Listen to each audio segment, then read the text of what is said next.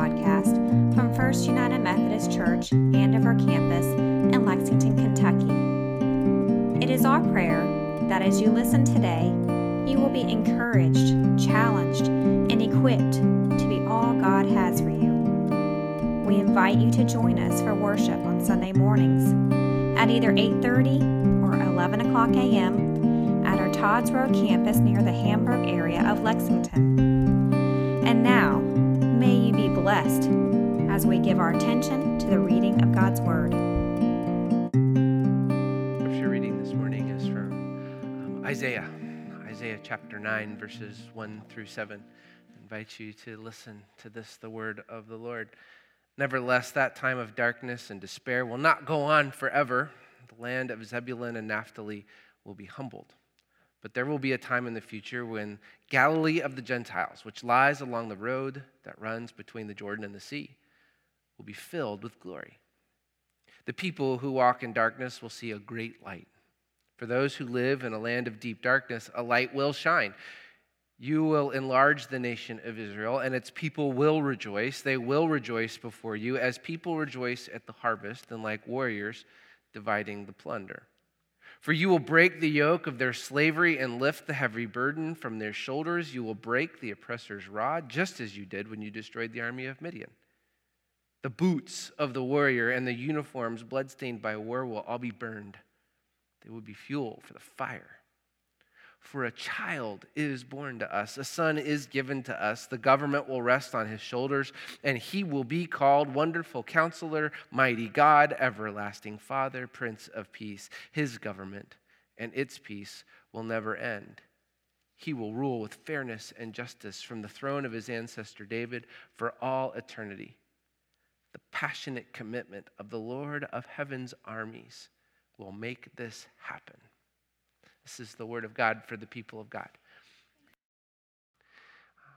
I'd like to um, start with a confession this morning, um, one that you might not be prepared for. So, you know, just hold on.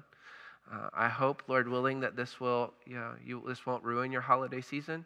Um, but my confession is this I am not naturally a patient person. Why are you smiling? That's not nice. um, feels kind of good to get that off my, my chest, but that, you know, you don't you know this to be true, right? Uh, nobody was surprised by that. Everybody kind of gets that by me. Uh, I, over the years, I have taken every personality test, every inventory, every emotional quotient thing, every strength finder you can, you can put in front of me, and they universally gen- come back saying something along this, this line Jim likes to get things done. When faced with a decision, he prefers uh, to work with a team to come up with a solution and then move on to the appropriate actions. When things get stalled or decisions can't be made, Jim can get antsy or irritated. Jim isn't good at waiting. Yep, nailed it. It's totally me. There have been a lot of situations when this has been my reality, where I've had to deal with this um, on a very personal level. Um, one of those that stands out to me uh, is when Joy told us, told me that she was pregnant. Each time, okay, each time with Alex, she said, "Hey, I'm pregnant," and I said, "You're kidding." Um, with Tyler, I said, "You're messing with me." Um, with Ollie, I said, "Nuh-uh." Um, apparently, I also have trust issues, but the underlying um, thought that I had with all three of these uh, announcements that Joy gave to me almost immediately was what's it going to be? Boy or girl? Now, those folks who, who can wait all the way through the whole nine months and everything, that's so confusing to me. I don't get that at all. I don't, I, nope. I don't understand it. Um, this, this new phenomenon of the gender reveal parties, where, where dad waits for mom to get the box of balloons or the cake that they cut open and then they put it on the video and announce it. Nope. Mm-mm, mm-mm, mm-mm. I'm in the room with the sonogram looking, and I'm going like this. I mean, I am looking, I'm poring over that video. I have no idea necessarily what I'm looking for, but I know one thing I'm looking for. Um, I'm in that room intently looking after everything. I am not waiting for a bakery. I am not, I am I'm seeing and I'm walking out that door with the, with the announcement. Did y'all hear about the guy recently who did the gender reveal thing and decided he needed to up the game? Um, balloons and cake weren't going to do it for him. He gets fireworks in the color of the gender of this child and has the camera ready. He sets them off. The announcement is made, and the next thing you know, 45,000 acres of land in Arizona are burning that cost $8.1 million of damage that he's going to be paying for the next 30 years of his child's life. Um, see, this is where my impatience pays off. I don't have to worry about something like that. Um, I, I love in the nativity story how this messenger of God comes to see Mary. Mary is around 13 years old and she's doing her chores, and up pops this man dressed in all shiny, and he says, Hi there, favored one of the Most High. Don't be afraid. Don't be afraid. Right. Um, you're going to have a baby, and his name will be Jesus, and he will save the world. Now, she has a whole lot of questions, right? I, I, no, I would. I'd probably do that. Nuh uh. Um, but the messenger is so excited that he doesn't have time to give her the opportunity to have a reveal party, does she? Um, he, he will be born. He will be named Jesus. He will save his people. And Joseph doesn't get to, uh, to play um, out the whole wait and see game either because the angel comes and speaks to him in a dream and says, Don't be afraid to take Mary as your wife, for the child is of the Holy Spirit. the angel's being coy there. Did you notice? The child. But then says, and then you will name him Jesus, and there went the surprise. um, I love, I love that this messenger, all I can envision is this messenger is so excited with the news that he's got that he just, he's kind of like this. You gotta know. He's got no time for cute. He has this announcement that's going to shake the cosmos, and it has to get out. Gabriel is the man or the angel or whatever. And I can totally relate with this idea of having such great news that I just can't stand it. And Gabriel doesn't want to miss a single detail. He's got he's not going to let God down. He's going to make sure that the incredible uncontainable news gets out. Anybody else relate? Ever had that kind of news that you just couldn't wait to get out? Um, I hate holding on to things that are incredible. I've gotten pretty good at secrets and, and holding, you know, but oh, it drives me nuts especially when I know it's going to bless somebody, it's going to make them feel alive. If I've got a word that's going to encourage someone and I feel like I have to hold on to it, if I feel like I have to be patient with that word, um, Mary and Joseph got the word, and it's this exciting and this alarming message um, from a messenger of God who can't contain his own words. He can't contain the sparkle.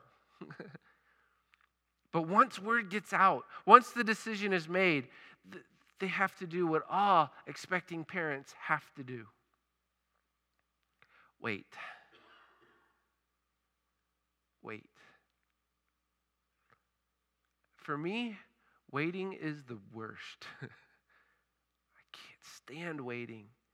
I don't like to just be in this. Anybody ever been on a plane and the, the pilot came on over the intercom and said, Sorry, folks, we're going to be circling up here for just a little bit, so strap in. We'll put a movie on for you and enjoy. Nope. Nope, don't like it. Um, our culture is not good at waiting. I'm not the only one. in Joseph's, Joseph and Mary's culture, they understood waiting in a different way than we do. We're an instant gratification society, right? Whew, I'm orally fixated. I need something to do. I'm going to go get a piece of gum and chew it. Now I'm happy. Whew, I need this. Oh, this shirt doesn't fit. I'm going to run to Target and get a new shirt because I can get that. Whew, we don't have to wait. We can go, we can go, we can go. Um, the Hebrews um, by the time Jesus is about to be born, they had come in and out of waiting and exile and conquest, and now they're under this oppressive rule of Rome, and they're just waiting. They had an emperor who calls himself the Son of God. Has, they have a local king, this guy named Herod, who's a nutter, king of the Jews who's not a Jew. Who's a paranoid psychotic who, who tasks people uh, and taxes people so that he can build these incredible monuments to his own fears, quite frankly. And the Jews have been waiting for a king like King David since the time of King Solomon when he stopped acting so wisely. And, and they're, they're looking, and the nation gets torn apart, and they're crying out, and the pagans are oppressing them, and they're crying out even more. And the story of Scripture that we read, the story of this book, especially those first several books, um, seems to be this God's interaction in God's creation, and it's a story of waiting. God's going to come, God's going to do something, but there's this element of patience that's continually kind of leaked in. Y'all just sit with this relax. This familiar passage, um, we get this, this, this promise of light bursting out onto the scene and rescuing God's people. Um, the section of Isaiah was written before Jerusalem was destroyed. And the people are gathered in the temple and they are, they are flipping out because this army called Assyria is getting ready to come and just squash them. They already done it to the northern kingdom. Um, and they are in this temple, they're gathered, they're shaking, they're crying out for God. They know they have messed up and they need some good news. And Isaiah stands and he says, There will be no more gloom. Ah, isn't that great? There will be no more gloom. Anybody been in a gloomy spot and needed a word of hope that would say it's gonna go away? My mom's one of mom's favorite phrases is this too shall pass. It's one of those moments. There will be no more gloom. Um, there's, there's this fighting of fear in that. The gloom that is so overwhelming is going to end. There's an approaching, this approaching machine is going to be dealt with. Rejoice, Isaiah says, for the warriors' boots and the uniforms will be used as fuel for our own fires. Rejoice. In your shaking and in your fear and in your anticipation, rejoice. That's an amazing word. And history tells us that Assyria never actually conquered Jerusalem.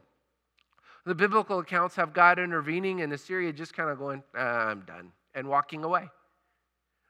That prophecy, though, wasn't just for the Jews quivering inside of the temple with this threat of a foreign army. Isaiah's prophecy, as is so often true of, of the prophecy in the Old Testament, sees now, but then also sees into the future. There's a promise of hope now, but there's a promise of a hope yet to come, something that God wants to do. Assyria is going to be dealt with, but even something even greater, something even more is going to happen. Um, um, let me read this again. For us, for to us a child is born, to us a son is given, and the government will be on his shoulders, and he will be called Wonderful Counselor, Mighty God, Everlasting Father, Prince of Peace of the greatness of his government and peace, there will be what? No end. He will reign on David's throne and over his kingdom, establishing and upholding it with justice and righteousness from that time on forever. The zeal or the passion of the Lord Almighty will accomplish this.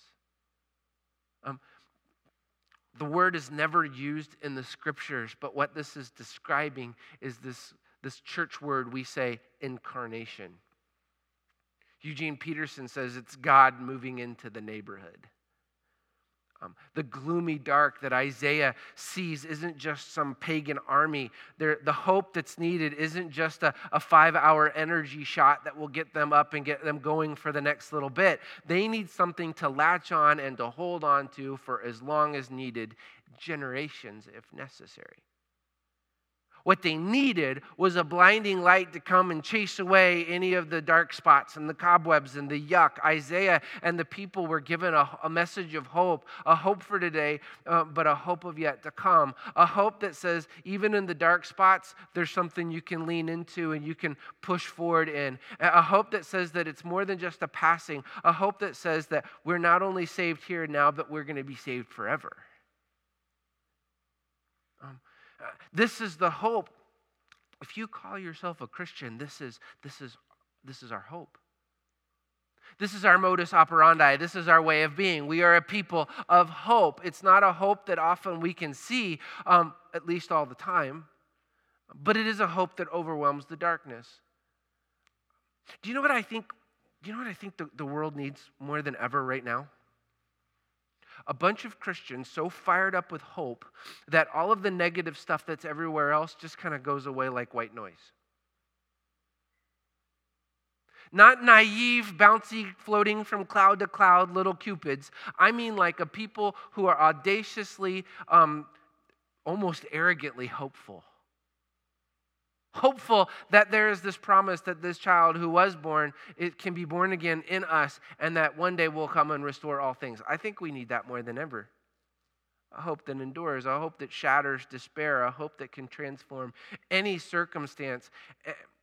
And it's a hope, oh, it's a pregnant hope. My favorite part of, of this passage from Isaiah isn't that the child is born and that the government will rest or the wonderful counselor, mighty God, everlasting Father, Prince of Peace thing. It's not that David's throne of righteousness and justice is going to be. That's all great, right? I mean, that's exciting stuff. My favorite part about this whole passage from Isaiah um, is that, that God's what? Passion will make it happen. Um, I used to say as a uh, youth director that Christians should be the most joy filled people on the planet. I also think that Christians should be the most passionate people on the planet.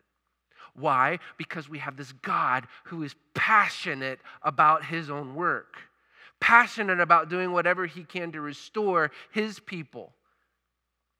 It's a God that's, that's got this overwhelming longing and joy to restore you and I. We often read the scriptures and we go, man, God's a kind of oof, rough, right? No. No, God is a passionate God, zeal to bring something about that will bring light into darkness. Um, it's a God who says no to the, our worrying madness and the broken relationships that, that happen in the darkness. It's a God who wants to consume us with his light and make everything right. It's a God who inspires a prophet to encourage the people to hold on. It's a God who sends an angel who, who isn't able to hold the excitement that it's finally here. It's, it's a God who uses nobodies to do his work so that the greatest somebody who ever lived can offer everybody a life abundant. We live on the other side of Gabriel's announcement, right? Still, is everybody awake? Am I the only one bouncing up here? Um, there's a lot of gloom, right? Turn on the news. Still a lot of despair, and it feels like the darkness oftentimes is winning, like it's getting darker. And the confusion of our society is only getting stronger. But, oh my gosh, y'all, listen. But the light has come. It's a good place for an amen. Just saying. So the light has. I'm gonna make. I'm gonna make y'all charismatics before I. We've not only seen the light, though, we, post Gabriel, we've been infused with the light. Jesus would later say that you, my followers, are the what? Light of the world. This light, it fills us with an imagination that is beyond. It's a holy imagination that comes from the passion or the zeal of God. And a belief that can bring fire to to the darkest places inside of us and outside of us. That we can go storming the streets or our workplaces or Target with good news. With good news. Good news that Jesus was born, that Jesus did live, that Jesus did announce that a kingdom had come that Jesus did die, that he was resurrected so that the death and the sin that we uh, are consumed with and, and, and, eaten up with can be destroyed. Um, that Jesus did assume the throne of all of creation and that he sent the Spirit to release his presence and power in you and I, that there might be a little bit more light everywhere we go. That Jesus will come again to receive the light bearers and finally make everything right. I'm not good at waiting. And in many ways, we're invited as part of the story to wait. But you know what we don't have to wait for? We don't have to wait for the passion of the Lord to reveal his light in us to go out and share it. It's already been given. In, in fact, ooh, step on toes. Um, to not share that, we might call that rebellion.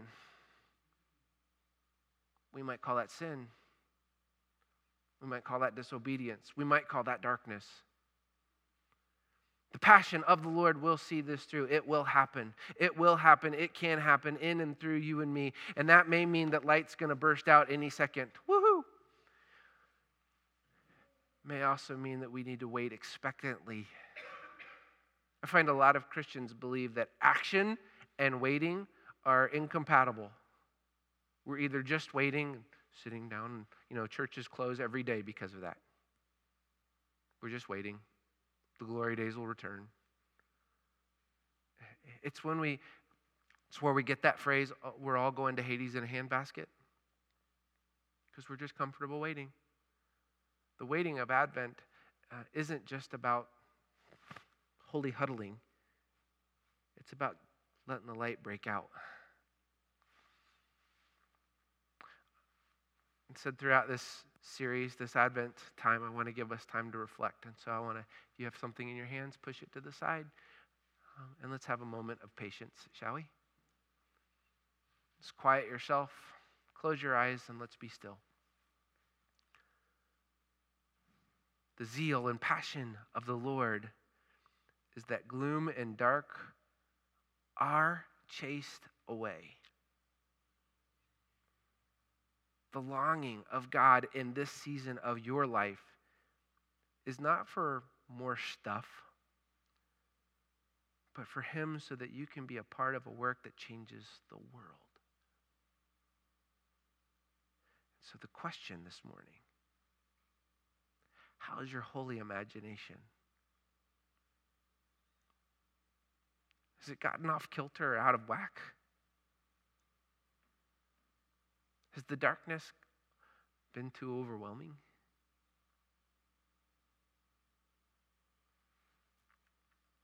The light of the world has come.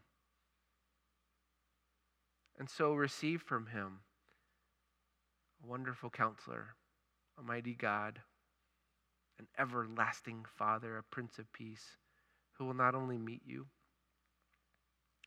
wake you and drench you in a hope that releases you to go and give the incarnation away to somebody else. Gracious and loving God, we thank you um, that you sent an angel who was shiny and couldn't contain it. thank you that it was your passionate zeal, your desire to redeem and rescue. Lord, I pray that you would fill us um, in these days as we um, anticipate Christmas. You would fill us with a, a hope, a patient hope that's, um, well, quite honestly, can be unexplainable to those who don't get it. Help us to be looking intently for the opportunities of life around us. Help us to be those lights that are let loosed and given to a world in darkness.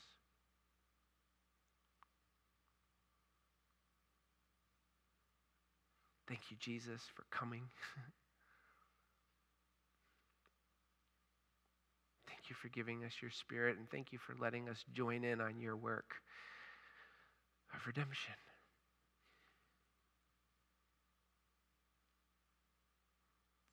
Lord, we, we give you thanks. For it's in the name of the Father, the Son, and the Holy Spirit that we offer this prayer. And all God's people said, Amen.